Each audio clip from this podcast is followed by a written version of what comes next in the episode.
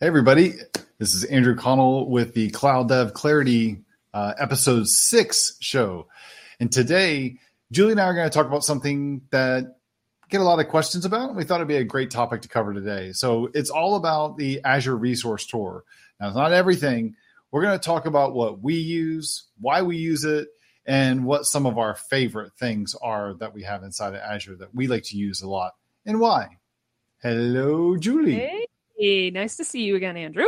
Good to see you too. It's been a little while since we got together and did this. That's right. So we've had a few weeks since we released our first uh, five episodes, mm-hmm. and uh, we've had some pretty good feedback so far. I'm I'm excited.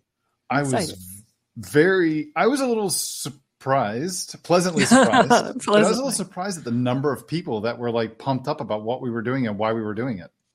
I think we hit uh, a nerve. Um, the reasons that we had for starting this really resonated with other people too, and that felt really good. So yeah, nice. Yeah, it, it, it felt like stuff. It's always nice when you have an idea about something. And you're like, I really think that we need to do something like this, and then I'm doing this because I know that I feel like I like to get together and talk to you about it. I mean, we talked about this in our earlier episodes, but not only do I like to get together and talk to you about this kind of stuff, but I like the um, I just like to, to cover the topic and just it's fun to talk about it. And it's cool validation to see when some people that you know or some people you don't know jump in and they're like, oh my God, this has been so needed in the community or whatever. It's like, yeah, eh, cool. Yep. I so, totally know what you mean. Cool. Um, one thing I do want to we do we did want to cover before we really dive into this is I want to I want to kick off. Let's show this little teaser here yeah. um, is that Julie and I wanted to stand up a little bit of a community or at least a place where people can interact with us and um, talk about upcoming episodes, talk about the current episodes going on.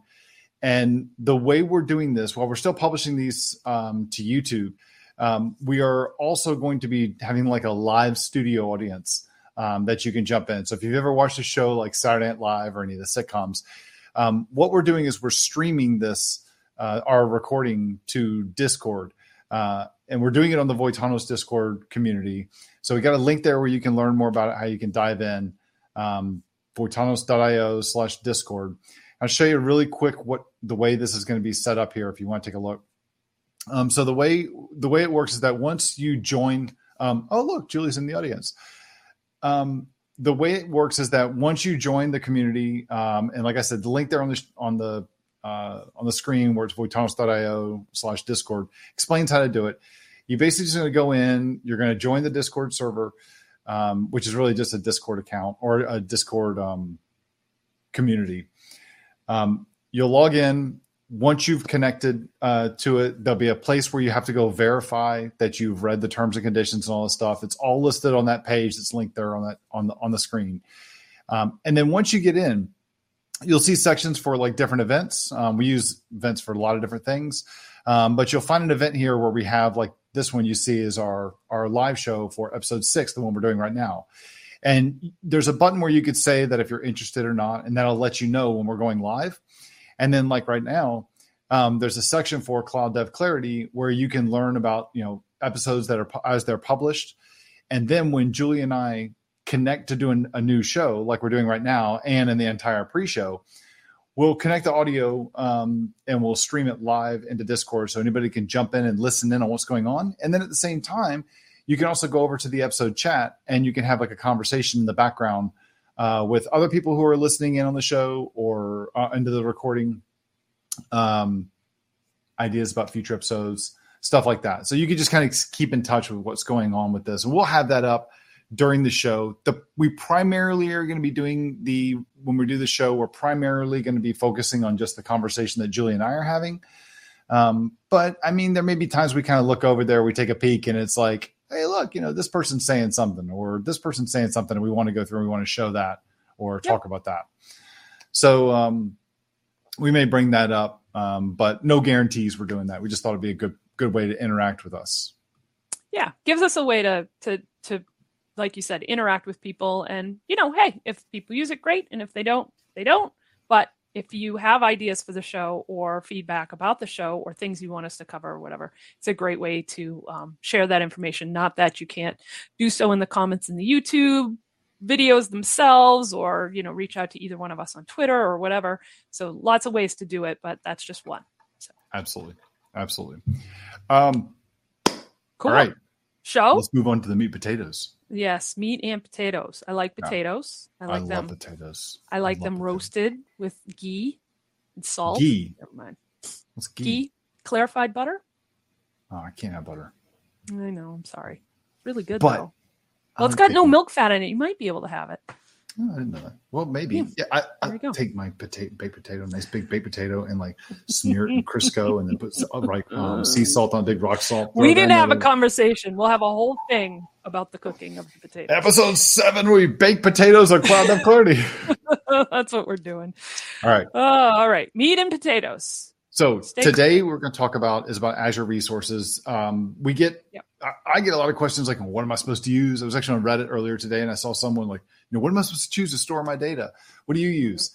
And Yeah. I, I, I think I want to stress this my, from my point of view. I mean, you got maybe have a different opinion, but we're going to share like what resources we most commonly use in our in our uh, day-to-day Azure lives when we're building an app, whether it's something that lives inside of a SharePoint or, or lives inside SharePoint or Microsoft Teams or Viva or any of the Microsoft 365 stuff. But when we need to have uh, extra resources where we're going to store or host stuff, host some content, have some data, um, what do we end up using in Azure?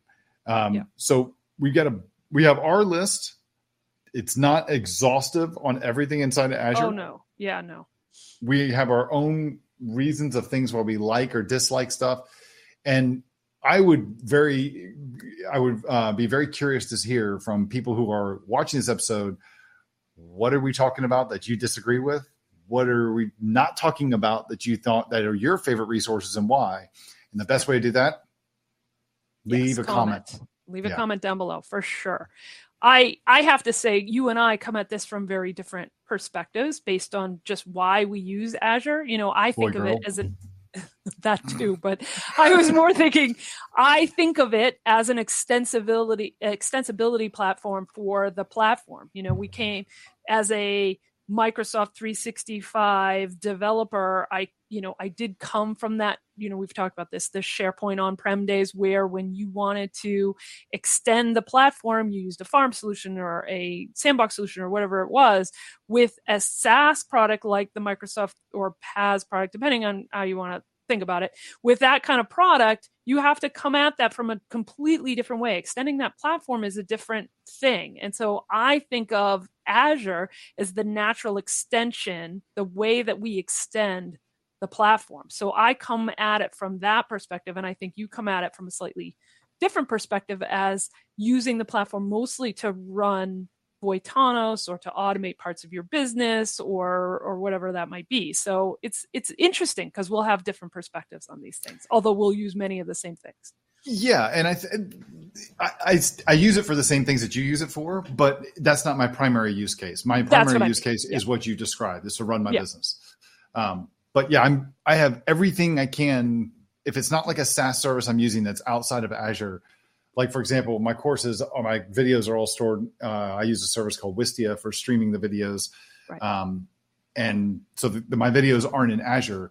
Um, they're backed up to Azure, but everything else about my my my company, everything else is stored inside Azure. So Right.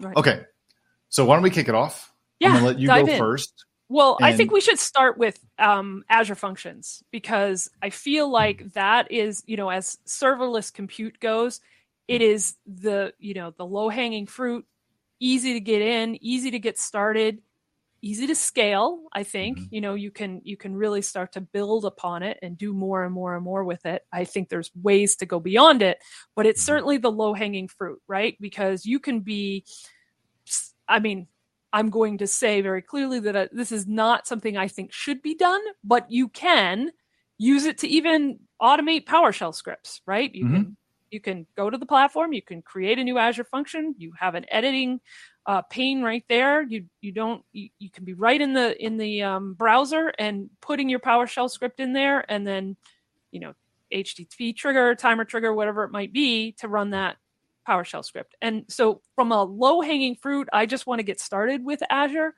type of place. I feel like it's a real easy entry for many people. and you know they have a lot of flavors right you can you can uh, the platforms i said powershell but you can uh, java is one you can write c sharp which would be net Mhm. um, and then there's not only net core there's net standard uh, and then you can do node several different versions of node are supported so there's a lot of variety right Mhm. lots of ice cream flavors for you to choose from There is, yeah.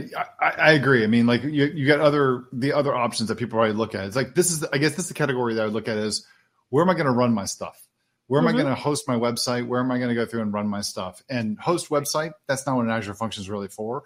It's really more like I think that the, the the quintessential um, place that the thing that scenario you would look for for like running and getting Azure function is to have some sort of an API endpoint. Um, Yes. That or doing some sort of an event based scheduled process, meaning like an HTTP trigger is what's going to trigger this request off, right? right Or right content's being added to a queue or Right. something is being added to storage. Something some event is going to happen that's going to kick off a process to run.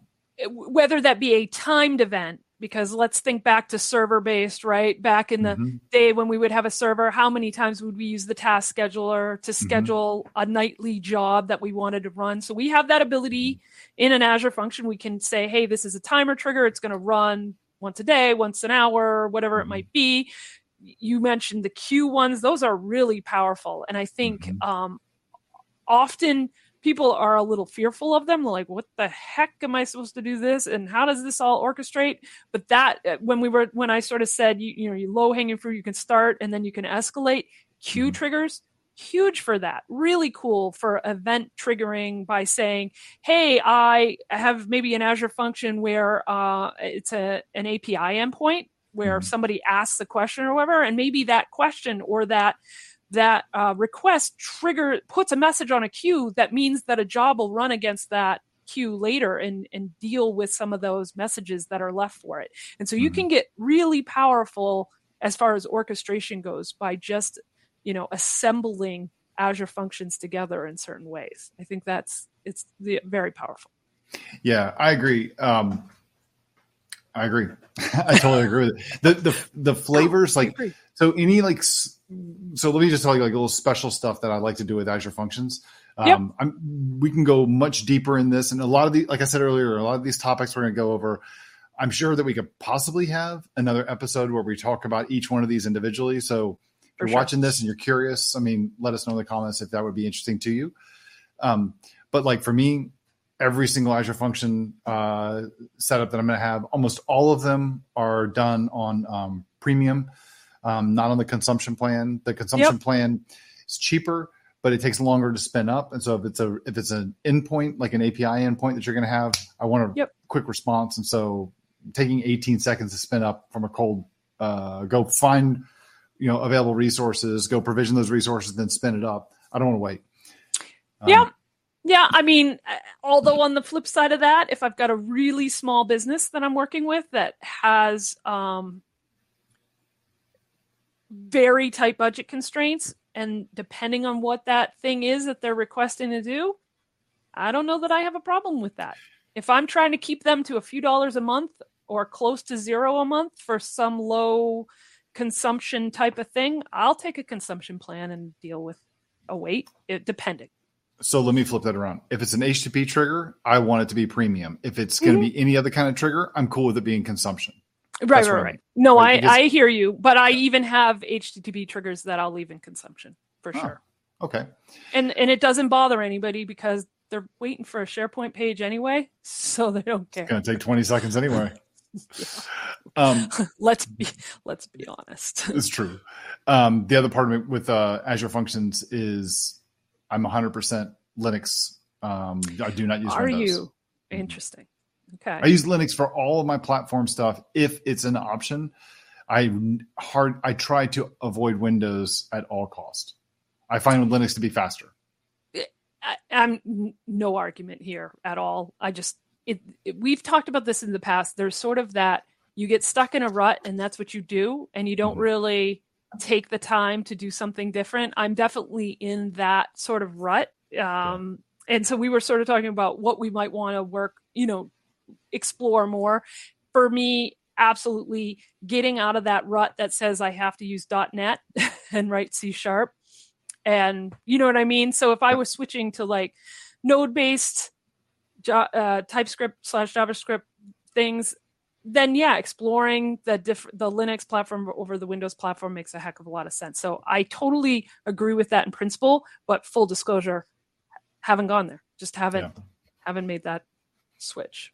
I guess the other one too for me is that like almost all the continuous deployment and automation stuff that I do, everything is using Linux runners, and so it's like yeah, stay yeah. one way.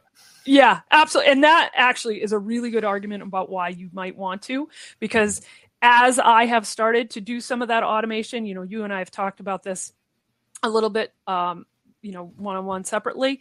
But as I start like building up those automation, um, you know, CI/CD, perf- you know, ways to deploy and to manage my deployment cycle, then you're making a huge point about the mm-hmm. fact that you kind of want to stay on the same platform. Yeah. Yeah. I mean, nothing wrong with it. It's just. No, but I agree. I agree. Okay.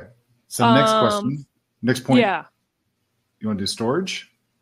Yeah, let's do storage. Yeah, yeah, yeah. What's your you, preference? Or you want me to go first? Well, well, I was going to say the thing again from the wanting to shift thing. Um, I had again just stuck in a rut. Always been a SQL Server person. You want data, you put it in a SQL Server. You have some tables. That's how you do it. I can write queries in my sl- store procedures in my sleep. So that's that has been always the way, but I have recently just started being like, why am I using a SQL server when I need like two tables and that's about it? Why am I paying for that whole thing? So I have mm-hmm. switched to some table storage, but you've got way more experience. Well, so with storage is blob storage, file shares. Please, somebody tell me why that's useful. like a map drive. Yeah, I know, but Jesus, really? Map drives? I, yeah, I agree with you. Yep. Okay. um, queues, this is where your queues go. So we were talking about Azure Functions before. When the messages get stored for your queues, they go in uh, queue storage. That's also part of storage. And then you got the table storage. So those mm-hmm. are the basic kinds of storage. What are the other kinds? Because you do a lot of them. So um, I don't use SQL. I haven't. I can't I couldn't tell you the last time I had to write a SQL statement. Um, I don't remember the last time I used a, a relational database. Well, if you need some uh, help, I'm here for you. I might need it one day. So, but I, I do find that I just don't have a need for like relational stuff anymore. I mean, it does. Right. I'm not saying it's it's obsolete. No, I don't think so. I, for either, me, but... it's more like relationships, or it's like mm-hmm. how are things are related. And I know you can do that with like you know relational, you know, integrity and stuff. Um, for me, the big one that I prefer using now is document storage. So that's like Cosmos DB right. and using more like document databases. Yep. Um, the downside document DB is more is is it can be expensive, um, but they've been much more friendly with their their setups. I totally wore the wrong shirt today. I can you can tell that it's like summertime and I've been in the sun quite a bit. So like I'm wearing like a V-neck t-shirt and I'm like, oh, oh it's like tan is really oh, there you go. It, so, unless you've seen Marc Anderson in the summertime, he, you got nothing. His white hair, he is so dark. It's yeah. crazy. And with the white hair and he's got blue eyes, it's like, whoa, Marc's in Rhode Island. so, um, yeah. So for me, like, uh, Cosmos DB is big. That's where you can talk. You can do like, you can still do like, uh, use the tables, um, uh, query style to being able to get the data yep. back out. Yep. Um, but I'm a big fan of Cosmos DB. The other one too is that if I'm just doing like, like short burst style data where I don't want to like store it and store it and then have to come back, read it back out right away really fast. I want I want things to be really snappy. Um, that's Redis. I love yes, having a hosted you, version of Redis. Throw a key in there, let it expire after a certain amount of time. It's a really interesting scenario and mm-hmm. one that I haven't had need for, but if I ever do, I'm I'm definitely going to go down that road. It's just yeah. not something that's come up, so I don't you know, so here's a here's a great way to use it. Uh, get, you know, it's a real world thing that we'll talk about in a second. You know, when you do an authentication, someone comes in, you want to authenticate, so you have to go obtain an access token mm-hmm. from mm-hmm. um, like Azure AD. Um, to do that, you're probably going to be using something like the um, authorization code flow. So yep. you're going to get back an authorization code. You want to use that code to then go fetch and get the access token. Well, to make sure that someone isn't like hijacking the request, you use a state variable or a state Mhm. string that you pass in that Azure AD is going to read right back to you. Yep. Um, I store that inside of Redis. So Oh. the state value, I generate whatever the original request is. I serialize it, or I use a, uh, I do a one way hash on it, or I stick it into a, like for me, I actually stick it into a JWT token, Mhm. store that JWT token at, in Redis, and the state value, I get a hash of that JWT token. And then that's the state string that I send over to Azure AD. So when they come back to me, I take the state and I look for it inside of um, Redis Oh, that's only been there for about a minute or two.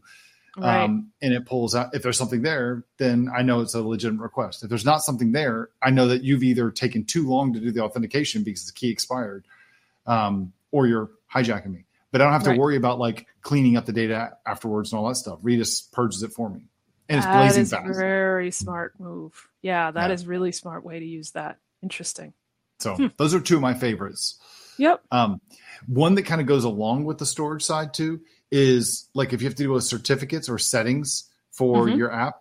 So for setting or for certificates or things that need to be like encrypted and not like clear text kind of stuff, um, Key Vault. That's yeah. Yeah. Yep. Yeah. Yeah, so- and before, and this was one of the things we're going to talk about, which is app registrations, enterprise applications. That is a service principal. Service principals are a type of managed identity, and managed identity in Azure is probably the best thing since sliced bread. Mhm.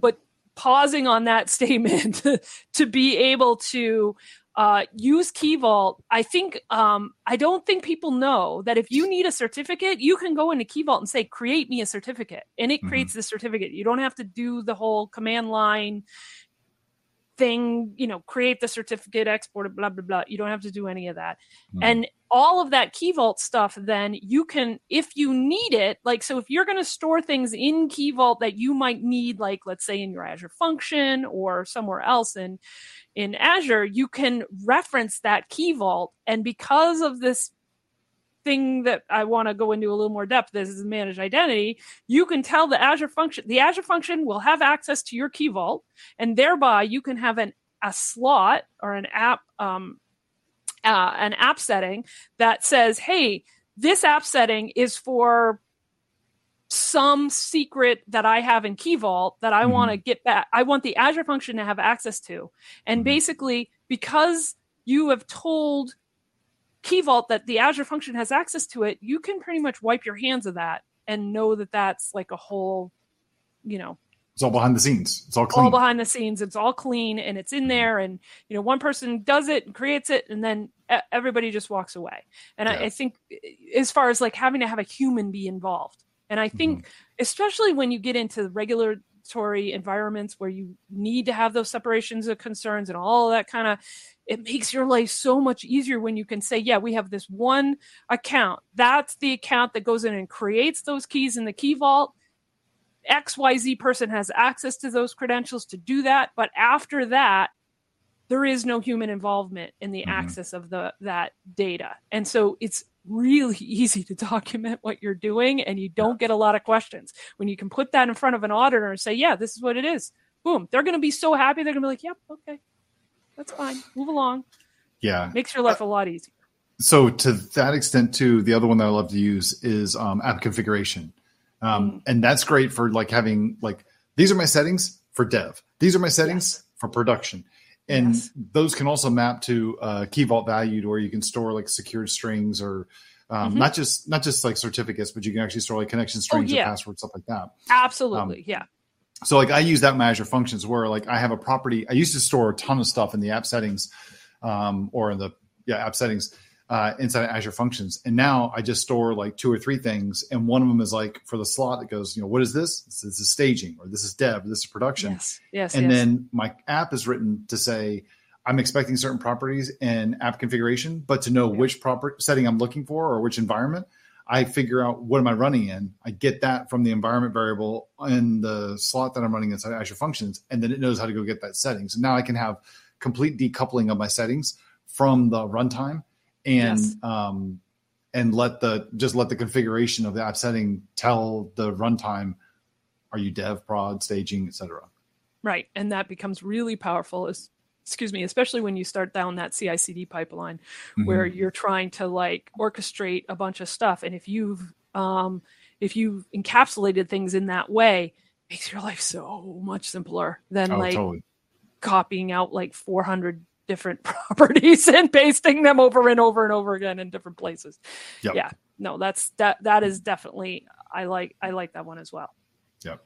Um do you want to do the the identity? Let's do the. Let's talk the identity. Let's just talk it through one more time. I like flew through it, and yeah. I think you probably know this even better than I do. But I had me Office figuring. We're not having that episode today. I don't have Margaritas? a margarita. It is not late enough. That isn't happening. Um, I had, I actually had a, I was today years old kind of moment a couple years ago now, but I had a t- today year old moment when I went, when somebody finally went, oh no, app, enterprise applications are just your service principals. And I went, mm-hmm. wait, what? Is that what the hell those things are? the name is terrible. Yep. Like, oh. Julie overload.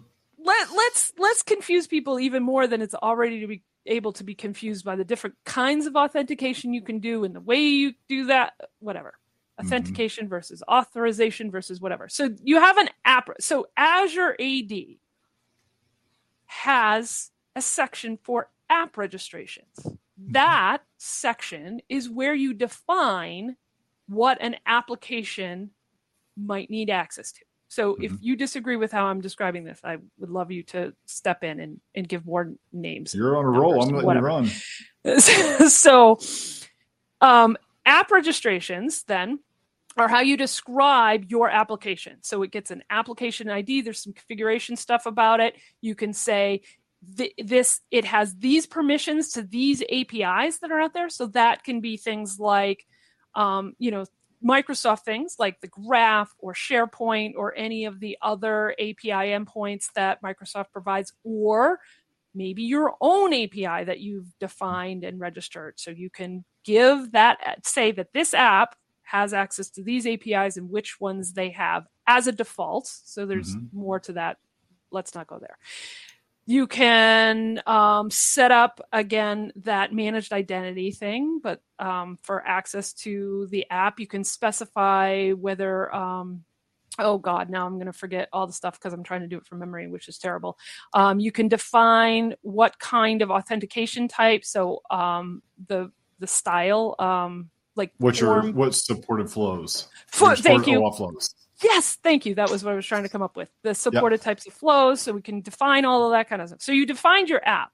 And and the other thing that defining your app does is you're also going to say one of three things. You're going to say this app is for only um, hmm. things in my tenant, right? Mm-hmm. Or it's cross tenant, and I think there's a third multi tenant, multi tenant, yeah. but there's there's there's a personal one, one too. Personal. That's the other one. Personal. Yeah. So it's like so, yeah. So single tenant, just my company. Right. Multi tenant. I'm like an ISV building something, and any company can use this app. Right. Um, including me. Um, or it's all and or it's also available in a personal scope. So you could authenticate not just with an Azure AD identity, but you can authenticate with like a Microsoft account, a live.com or hotmail.com account. Right. That's the third one. So that's where you define everything. Mm. And then the thing that got confusing until I really realized that that was what it was for is that there's another section called enterprise apps that's above it because it's alphabetical. Mm-hmm. Not, it's mm-hmm. reverse alphabetical. Um, is enterprise apps. And enterprise apps are the service principals, and a managed identity is a type of service principal. Mm-hmm. And this is where I was like, whew, okay. And there's a couple other like you have a user principal, but that doesn't go. That's separate. That's mm-hmm. AD. That's separate. So those are security principals as well, but not here. And this is like also like if you if somebody else has a multi-tenant app that they've created, when you authorize am I using the right word? When you authorize that app to have access to your tenant, that service principal for that gets created in the enterprise app. So that's where you find that. Yep. And that can also be there can be legacy ones for like SAML tokens and stuff in there. There's like a lot of different uses for those those things. The way so the way that I understand this, or the way I the way this is explained to me, which Yeah, you which gels, is that when you create an app, when you do an app registration, it is just like the definition. So think about that Right, like old yes. school. That's Yep. like when you create a workflow, you're creating a workflow, but by itself, it's nothing. Right. It just describes stuff. When you create, when you add that app to your tenant, which if you're doing single tenant, it all happens at one time. If Right. it's multi tenant, you're basically saying, yes, I let this app actually do stuff inside my tenant. Right. That's when it's creating an instance of that workflow. In the Right. app thing, we're creating an Yes. instance really of that app registration Yep. in my tenant. And if Yep. it's single tenant, when I create the app registration, it creates the instance at the same time. So that's Right. a real configuration. You can have a app registration without the instance, but it's useless. It's just Right. a definition. Right, right, exactly. Right. Yes, So you I- did a much better job of explaining it. That's So why you're I the can- educator. well, that's good. Um, Somebody better be. the yeah so that that was the part that always me- it messed me up for a little bit too and just trying to understand what a service principal is. And it's like oh it's service principal so when i want to do like a managed identity and i want to give uh, like an azure function the ability to have re- the reader rbac role on a storage account it's i just say like create as a managed identity. And what that basically does is oh, we'll create a service principal for that azure function resource Yes. and give that resource in the in the permission or in the the permission triangle which is there's a there's the thing at the top point Yep. there's the permission that they're being granted and then there's the what are they being permi- granted the permission to so that thing is granted this permission on that thing right. and so the service principal is that is the the the instance of that like the configuration of all that Right, right. It's the triangulation of that. And Yeah. that is the powerful special sauce that allows you to just create a whole bunch of things in Azure and have them all have access to each other without you having to authenticate to each thing. And Yep. that is crazy powerful. And once I started doing that, I was like, oh, why haven't I done this forever? It's Yeah. really, it's really cool. It's really, Okay. really cool. so i know we got a couple of things we want to run through and we're starting to get Yeah. we're starting to max out on our time that we've got We are maxing so out. why don't we do this? Why don't we do like little rapid fire, one or two things, and then Okay. what is something in Azure that you are interested in that you want to learn more, play more with? So rapid fire, like I think that we we both have a couple things on our, on the same list, like CDN, a content deploy, uh, delivery network. huge huge use case. Um, app insights we both use it. The only thing i wanted to say about that is if you have one of those if you are very cost conscious watch go and watch your costs when you have created your app insights because if you're really verbose in your use of app insights the costs can go up a little bit. So you you need to know what you're doing there. Um, sometimes i'll build something be very verbose at the beginning while i'm debugging and making sure things are going well and have an app configuration that basically throttles my logging back for when I'm in production so that I can just move it back and forth. So I have all that verbose logging, but I'm not going to incur costs when I don't need to incur costs. So Right. that's a good one. Yep. Um, yeah, so same. I'm going to put them all in the same thing: is App Insight slash Azure Monitor slash Log Analytics. Mm, because like Mhm. Azure Monitor is all of this telemetry kind of monitoring stuff. Log Analytics, that's where all of your telemetry data goes. So you can do like direct queries against it using the Kusto language or mhm. um, whatever. And then, set up alerts. You can set up alerts with that, Wh- which is very handy as a consultant. well, that's an App Insights though, right? No, it's the monitor. It's well, you use a log analytics query to set up a monitoring thing, and it'll send if you say if I've had X number of things that meet this query in certain amount of time, send me an email with the details. So I use that a lot in my consulting world, where I'll say, I'll set these notifications up so that if something's going really wrong for a client Mm-hmm. with something that I've given them, it's going to start emailing me, so I know what's going Got on, it. or SMS or whatever you want to use. So those are some big things there. Let me, okay. So then I think that's everything. Is there anything else we want to make touch on? Mm, I don't see anything. Oh well, ACAs. Well, so that was, that's the part where it's like, what are you interested in? What do you want to play more? with? Oh, okay. So what do you have one on your list? I I already said it. it I, that I wanted to start going instead of being you know stuck in my little path with um, .NET and and C sharp. I'm gonna try to expand my horizons with doing Azure functions with like Node and and um, you know because it's not like I don't use it. I write TypeScript all the time, but Yeah. you know. Anyway, Um, So the big one for me I, is uh, is around containers. Um, yeah. Specifically, it's container apps or Azure yeah. Container Apps, otherwise known as ACAs. Um, and that, along with using it in conjunction with something called Dapr, um, the Distributed Application Platform Runtime, which is let you kind of run like a sidecar. Essentially, it adds like endpoints. If you create a container that's got a bunch of like endpoints in it to respond to different requests, Okay. Um, you maybe have to do things like authentication. You also have to deal with things like how do I store stuff to a um, Azure Storage um, or to SQL or to Cosmos or whatever. Um, Dapr is a sidecar you can install so that you can go to the local host slash storage slot and then post something to that.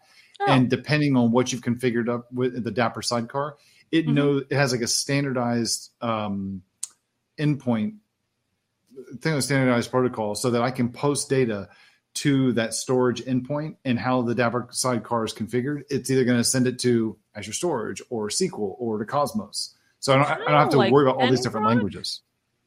No, no, no, no. It's oh, it's more it, than that because it's going to do the. It's going to know how to talk to each of the other things. Yes, got it, got yeah. it, got it. So got it, it knows how to do pub sub, and it can connect mm-hmm. to pub sub with, like pub sub is kind of standardized, but yeah. the way you talk to RabbitMQ and the the way you talk to um, like the Azure storage queues, um, they use a different protocol, different stuff. If you talk to it through Dapr, it's one, and I can just swap out the provider. It's like a provider oh. model kind of thing. Oh, interesting. Very cool. So the thing that I like about the container apps is that I love containers because I love the idea of that the way I run it, or I build it and run it on my laptop, it's going to run the uh-huh. exact same way in the cloud. Right? Yeah, it, yeah. No matter, yeah. it's the exact same full control over the environment all the way down to the to the OS level um, but not having to deal with all the the details of a virtual machine. The thing that I the, the thing that I like about um, Azure Container Apps is that it's essentially Kubernetes without all of the other infrastructure that you have to learn to be able to run Kubernetes. Even though we have AKS, yeah. I don't. I have to learn about all the stuff about networking, and I have to learn about um, yeah. discovery service and all that stuff. Dapr handles the discovery service, so I can find you know, do I have another container somewhere in my environment that's running? I don't know, serving like is my inventory service. I can just say that that's the inventory service and go to Dapr and go go to the inventory service, and Dapr's like, I know where that is. I got you. Oh, the thing nice. that I like about the ACA stuff though is that it abstracts away a lot of the stuff that you have to do with Kubernetes, but it's mm-hmm. still Kubernetes, and so I don't have to be a Kubernetes person to yes. be able to leverage Azure Container Apps. Yeah. And what I'm trying, what I'm starting to kind of get play more with is using ACAs to strangle out my uh, usage of Azure functions so that okay. I'm starting to take some of the Azure functions that I've created and switch them over to being a bunch of microservices implemented using Azure Container Apps. And I have a you use API management resource to to like let you go from api.voitanos.io slash whatever the endpoint is yep. to point to a specific Azure function. Mm-hmm. So the goal is, is to stand up an Azure container app with a bunch of microservices for that one endpoint, and then just take the API management and say, instead of pointing to the Azure function, now point to the Azure container app. I gotcha. Yeah, yeah, yeah. And I've got a specific business problem that it's actually going to allow me to fix that I can't do with with um, Azure Functions.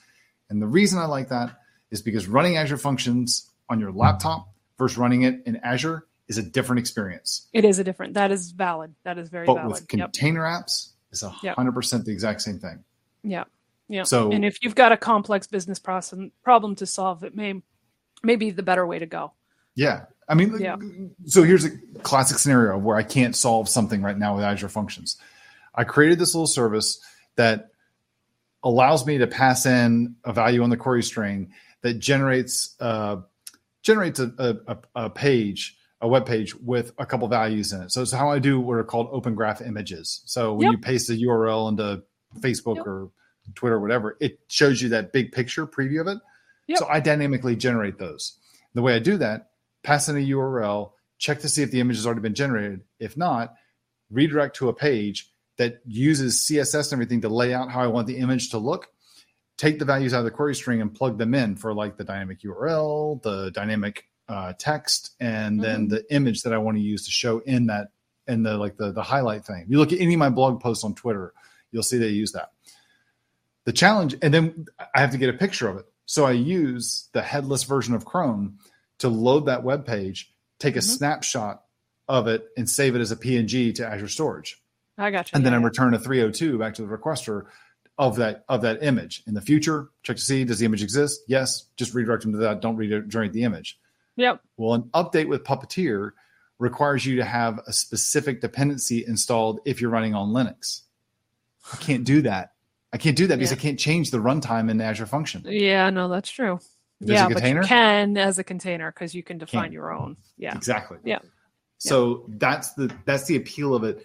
Um, I played around with a little bit of it. I'm surprised at how easy and simple it is to spin this stuff up Yeah. um, without all the overhead and the scariness of um, Kubernetes. So Yeah. Azure Container Apps, that's like my that's my uh, hammer, and I'm running around. I'm running around. Nailing everything.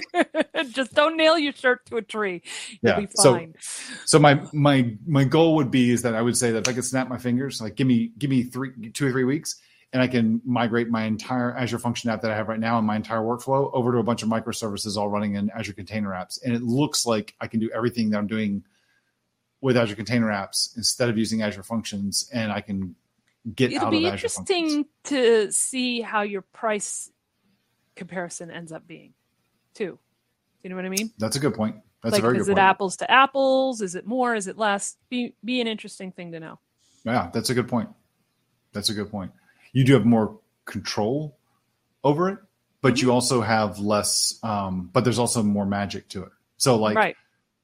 like with an Azure function, I with a consumption model, you can scale down to zero. Right. Um, you can do the same thing with Azure Container Apps, but then with an Azure Container App, I could say you could scale down all the way down to one instance and spin up and scale up to a certain cap under these specific uh, like heartbeat conditions. Sure. Okay. So, anyway, We'll Future episode. yeah. All right. Well, I think that wraps it. We've we've gone a little long, so I think we should wrap it up. sounds so, good.